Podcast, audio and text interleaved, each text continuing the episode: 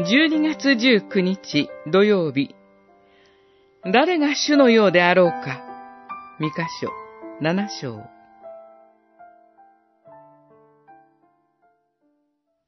主は再び我らを憐れみ、我らの咎を抑え、すべての罪を海の深みに投げ込まれる。七章十九節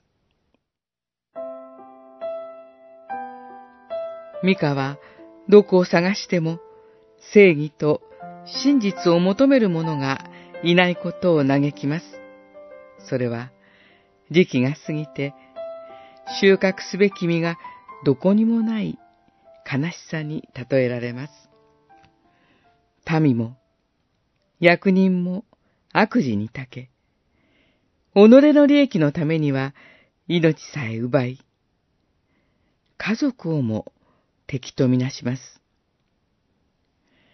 しかし、私は主を仰ぎ見る、と、悲惨と混乱の中で、ミカは主の救いを待ち望みます。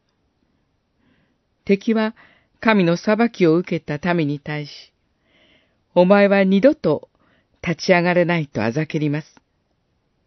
そこに、しかし、神の驚くべき救いの約束が語られます。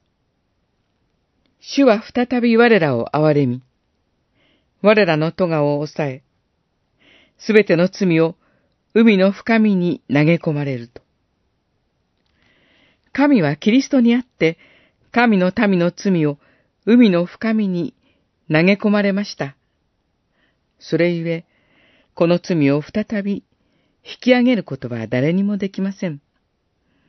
神は、永久に責めることはなく、とこしえに怒り続けられることはないお方だからです。